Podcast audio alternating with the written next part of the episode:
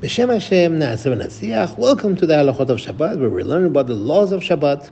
We are studying together the laws of Muktzeh, and this is Shiur 194. And the last thing that we were discussing is the category of Keli Shemelachto Le'isur, that is a vessel that its usage is prohibited, and we're trying to see if a person is allowed to move this item. And we mentioned that under normal circumstances, we're not allowed to move this item. But, but uh, if it's if I need the thing itself, the utensil itself, the vessel itself, or I need the place where it's placed, then I am allowed to move it.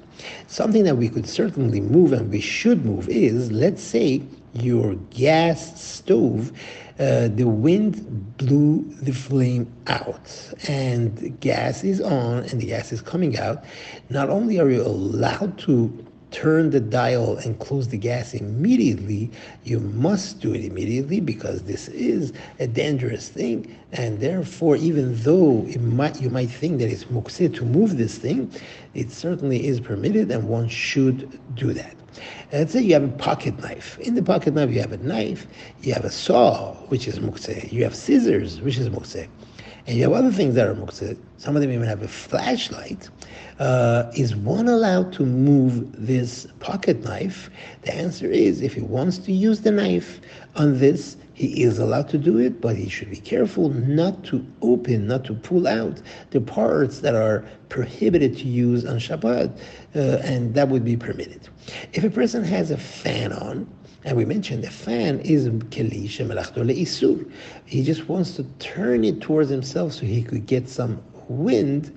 He is allowed to do that, and uh, because it is litzorech gufo, he wants to use it for the permitted purpose. He's not he got to be careful not to press on any of the buttons, but he's allowed to move it towards himself, or if he wants to press the button on top to keep it from turning uh, from side to side, that also one is allowed to do. An electric uh, blanket. Uh, it's like a heated blanket, and he wants to use it on Shabbat even though it has electric wires in it that heat it up, one is allowed to use it on Shabbat, even though it's plugged in, and we're not afraid that he's going to uh, change the dial on it. The best thing would be to cover the dial before Shabbat.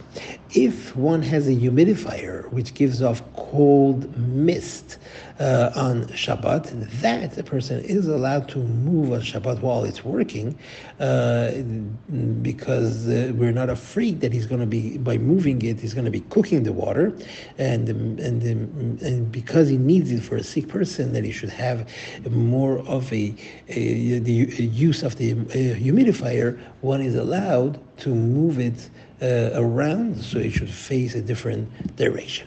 Thank you very much for listening and have a wonderful day.